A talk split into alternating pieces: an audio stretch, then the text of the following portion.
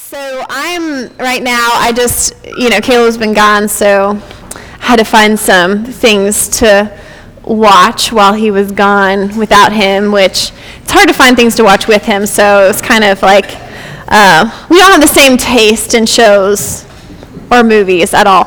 Um, so I was watching, I'm watching this um, new show called The Parent Test.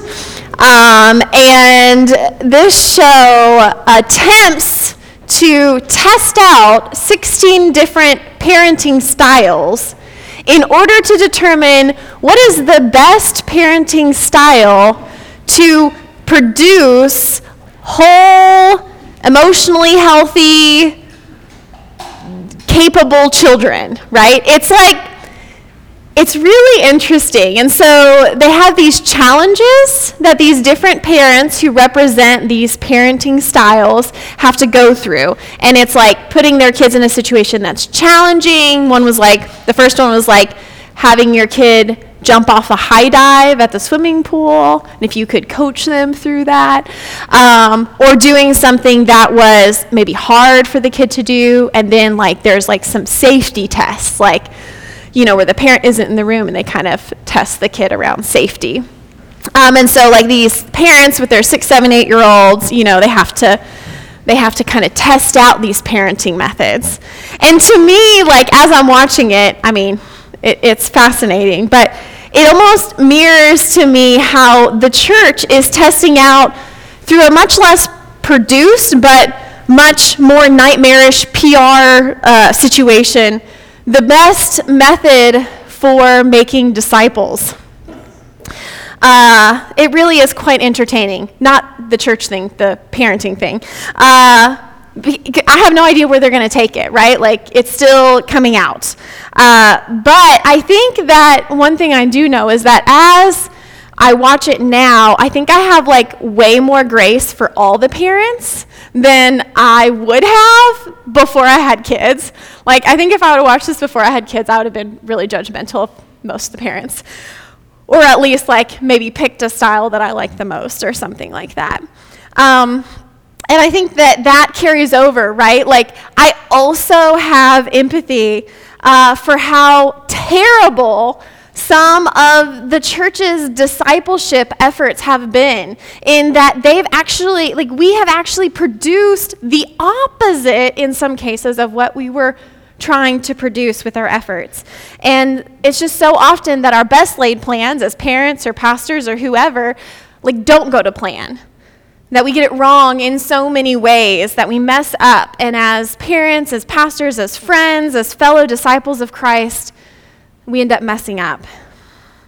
And I don't know what I'm going to have to apologize to my adult children about one day. But I know there's going to be something, right? Like, I know there's going to be things. I, saw, I didn't plan to share this. I saw this really funny meme on, sorry. it was so funny. It was like this woman, and she was like, for Christmas, I got my all my family members a card that said, "A donation has been made in your name to my therapist."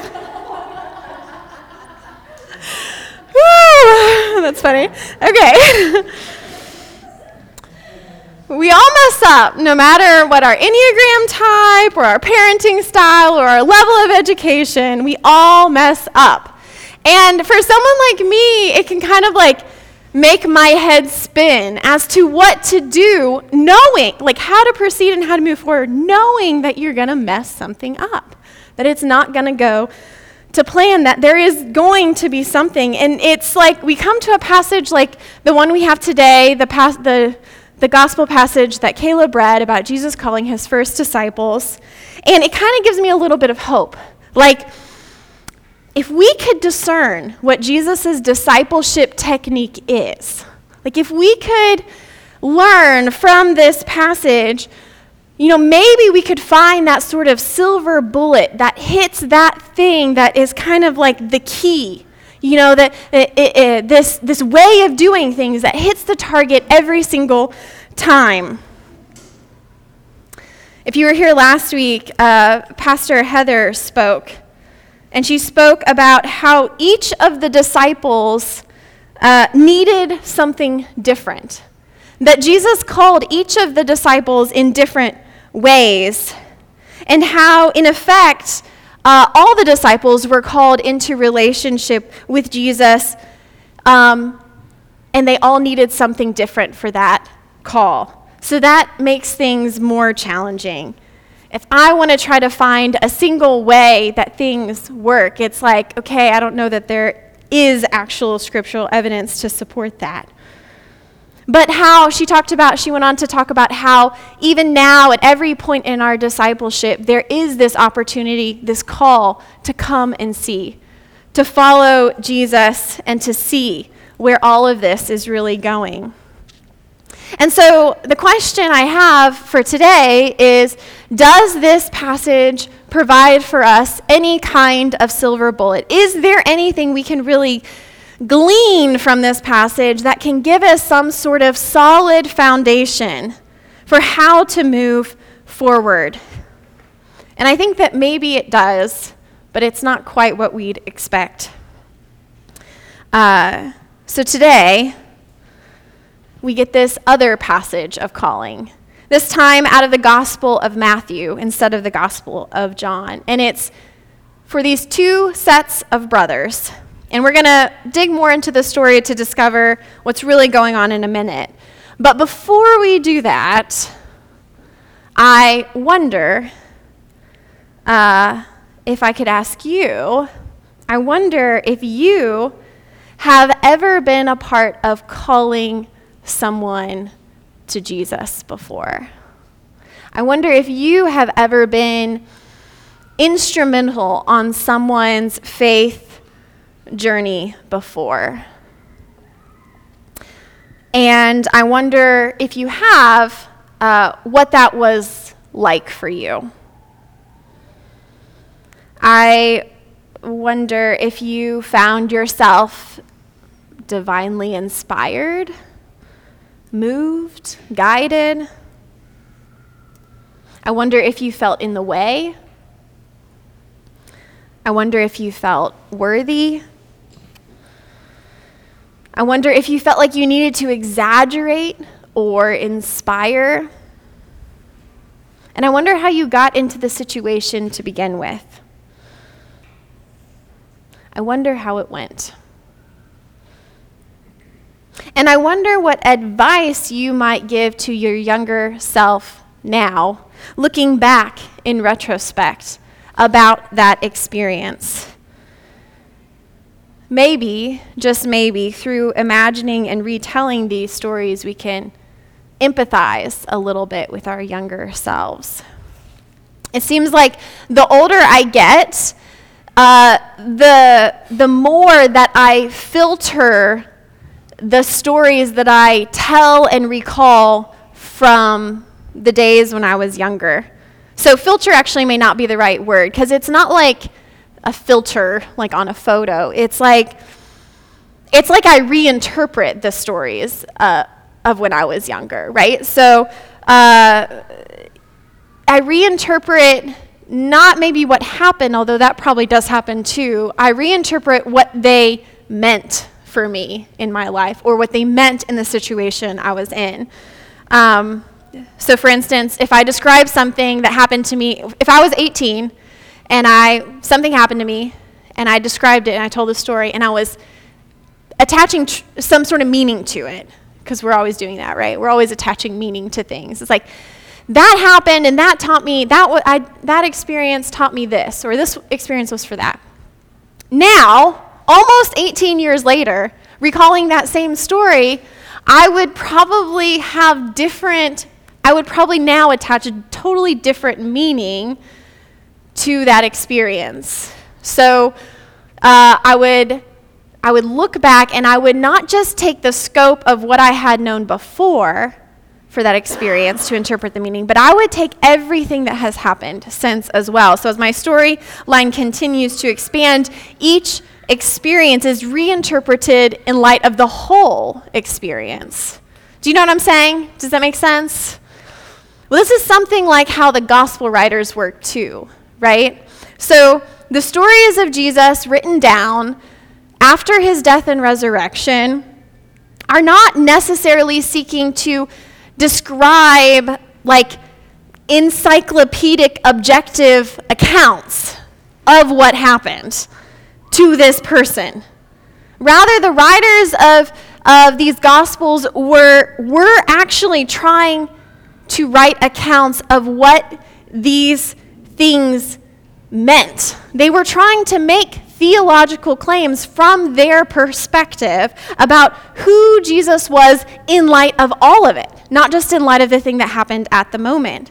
And so the gospel writers, each in their own way, sought to connect and interpret and enlighten their readers not only with historical data, but with a theological set of lenses through which to view the setting, the story, the historical person, and the impact that Jesus had. And they also sought to convey their own perspective, which is like, makes sense because we don't get all the same stories in all the gospels. And there's you know there there is a like heather brought out last week john doesn't even have a birth account uh, you know? And then at christmas we always turn to luke because he cared about that you know? So they, they, they wanted to explore Jesus' impact for them personally and theologically, but also they wanted to explore the impact on the community at large. So they bring in their own history, the history of the Jewish people, the history of Gentiles in some cases. And so we get Matthew's account of Jesus' uh, call, calling of these first disciples, only by way of two previous stories. And these are kind of the stories that fill in the gaps, right? Like, um, because we have the Epiphany narrative, and then we get the baptism of John by Jesus in the Jordan. And this uh, baptism account is a theological retelling, right? This baptism is not only an event, it is a callback to the time when the people of God had to go through the waters of the sea to enter into freedom when they were enslaved in Egypt. And then immediately after you get Jesus going into the wilderness to be tempted by the devil and you and you see this story too is also a callback. Jesus is in the desert 40 days and the it is a callback to the time when the people had to wander through the wilderness for 40 years before entering the promised land. And so by the time you get to our passage today, and where Jesus finally does kind of begin his ministry, where Matthew 4 picks up, we get Matthew quoting the prophet that says that basically Jesus' locality was a fulfillment of a prophecy as well. And from uh, and from that time, things changed. And what changed is that Jesus began to preach the central message. You guys know what it is, right? What's Jesus' central message in one sentence? That's right. Repent. It's like, it's so funny because it's like this central message is like lost sometimes. Jesus just does so much and so much is reported. It's like, Jesus began to preach, Repent, for the kingdom of God has come near, or the kingdom of heaven has come near. After this formal announcement of Jesus' message, he begins calling his first disciples. And, you know, it's funny, I'm not sure that Jesus was so set on these four fishermen being like a part of an exclusive group of 12 uh, as he was as just putting the call out there. You know, we kind of read that in in hindsight, but I don't know. I don't know. See, this was all very new, Jesus' ministry, his calling. And it was pretty ballsy, if you ask me, because his first followers, the four that he starts with, um, they were like not looking to become disciples of a rabbi. They were like doing a worthwhile and meaningful profession right? So normally, uh, disciples would seek out a rabbi in order to follow. Uh, but Jesus actually seeks out these four. Whereas usually disciples would uh, present their qualifications, Jesus doesn't ask for that. He qualifies them just by way of calling them. Whereas usually disciples would kind of work and plan to live this lifestyle of following a rabbi around, Jesus doesn't give them time to put things in order. He calls them, and immediately Peter and Andrew leave their nets. James and John leave their boat and their father, which pretty much covers everything, right? Like, and immediately they follow him. The first miracle of Jesus in Matthew's gospel is not that Jesus starts healing people, which is where our passage ends, but rather, Jesus' first miracle is a well timed, deeply moving authority using a turn of phrase. Right? Jesus' first miracle is that he said something and people changed everything. I mean, you're talking about silver bullet for parenting or pastoring. If you could get, if you could get children to, if you could say something and children would do it, I mean, that's what this whole show is about, right? Like, that it would be a miracle. That's Jesus' first miracle is that he says something. And it, I mean, there is more here. Like, I, I probably don't have time to go into it, but like this phrase that he used, like, I'm going to make you fishers of people, it was almost like an idiom back then. It had like it was not a new phrase. He didn't just make it up. It was it w- it would have meant something already. So what I'm saying is like he literally just said the right thing in the right way and the right and then they were like, "Yep, go." On. And so and and for all we know, Jesus was a total stranger to these guys. I mean, they could have known each other, but Matthew really doesn't care to give us that detail that they may have known each other before, or maybe they had heard of who Jesus was before.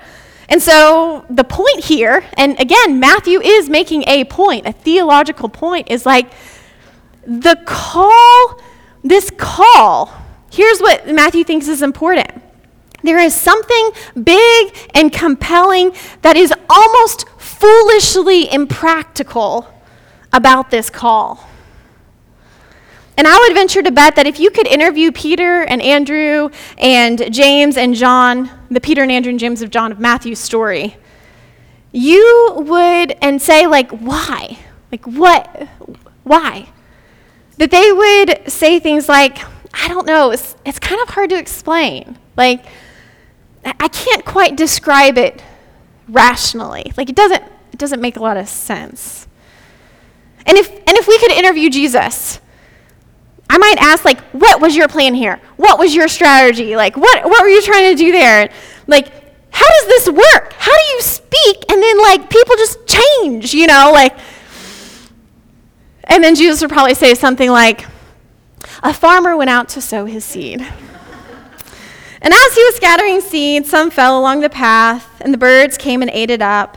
And some fell on the rocky places where it did not have much soil It sprang up quickly because the soil was shallow. But when the sun came up, the plants were scorched and they withered because they had no root. Other seeds fell among the thorns, which grew up and choked the plants, and still other seed fell on good soil where it produced a crop. See, Jesus is always saying things like that. Like, he comes, he sees, he speaks. This call to discipleship is a call to a new way of life. It's a call to repent, and I think we tie up that word repent kind of with a lot of connotations, but to repent is to change, just to change, to change, change one's mind, one's heart, one's direction. It's a new orientation to the way that you live. And sometimes it's in very practical ways. It's a call to leave everything or to give everything. The call to discipleship is ultimately a disruptive call the call to discipleship is an intrusive call. It intrudes upon our lives. God calls some people to be fisher people, and God calls some fisher people to be people fishers. God calls some pie makers to be prophets, and God calls some electricians to be evangelists, and God calls some teachers to be teachers of the good news that God is with us that God's present is, presence is among us. And accepting the call will not always mean changing your profession, but it will always mean giving up what looks to be good options and opportunities in order to be able to focus your attention on actually following Jesus. because you can't serve two masters. You must focus your attention, and focusing your attention means saying no to other things that look good, that are probably good. So, what is the silver bullet of discipleship? Is there one? I think that the silver bullet of discipleship is not on the disciple maker, but on the disciple themselves. It is the willingness on your part to follow Jesus' call, to follow the call that is placed on your life. But I'm a cynic, so I'm like, well, what does that even mean? Um, what is this central message? Repent, for the kingdom of God is at hand. What does that really mean, right? Jesus, uh, a few chapters after this in Matthew's gospel, in chapter 10, Jesus sends out his disciples. And it's kind of like this first test, which they fail miserably at. You know, but he says, as you go, say this repent. The kingdom of God has come near. So Jesus is now sending out his disciples to say the same message that he's preaching. This is multi level discipleship. It's like a pyramid scheme of, discipleship, right? Like, I'm, I'm saying this and I'm sending you out to say this. What does this central message mean? It means that no matter your profession, your parenting style, your discipleship theology, your financial situation, the plans you have for the future, that the kingdom of God has come near means that God is close to us now. Jesus is. You know what's shocking about this is Jesus was just announcing his own birth. Like, the kingdom of God has come near is just Jesus announcing his own birth. God is with us. And then later, which we don't have our cross back yet, we need to get our cross back. When Jesus gives up his spirit on the cross, who do you think he gives his spirit to?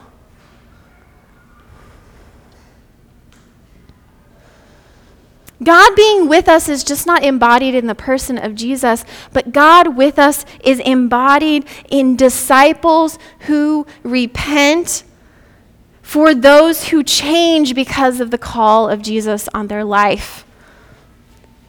Repent, Jesus says.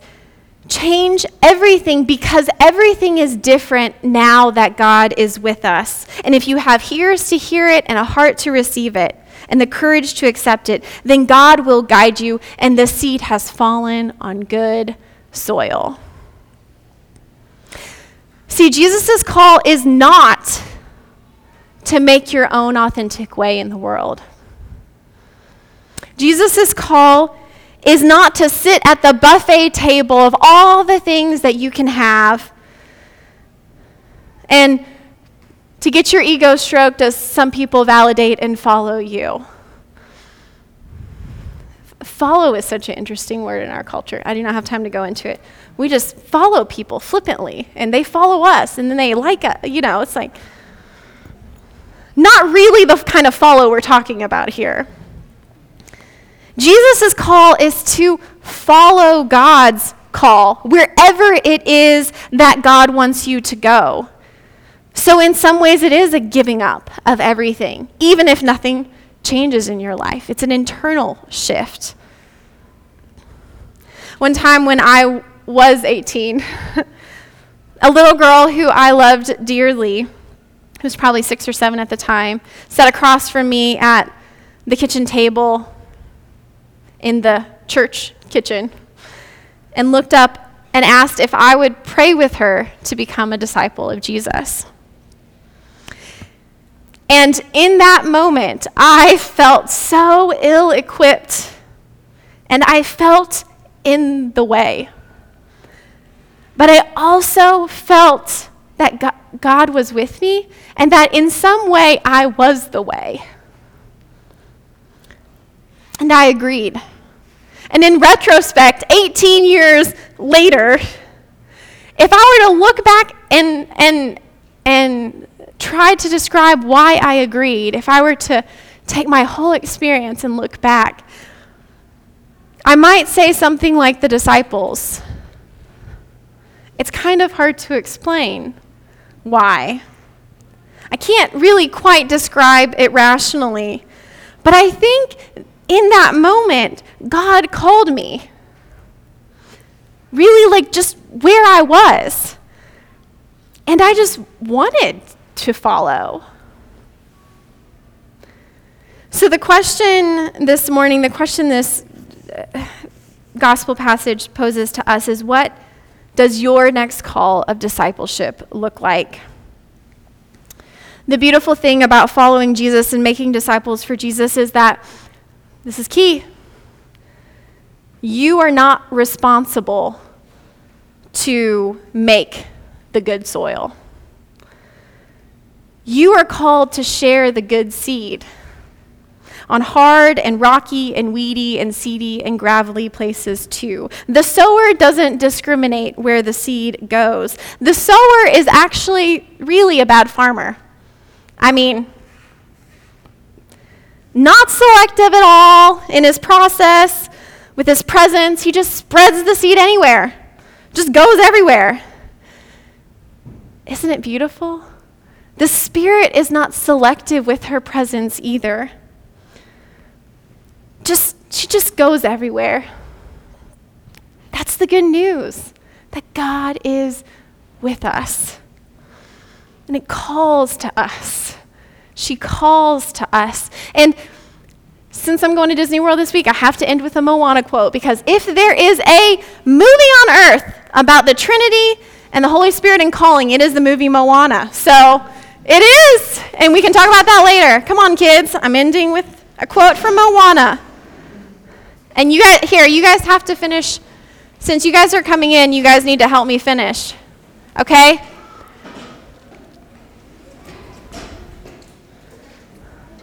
Okay, once I get their attention, well. Okay, kids, this is the last, the last thing I'm going to say, but I need your help.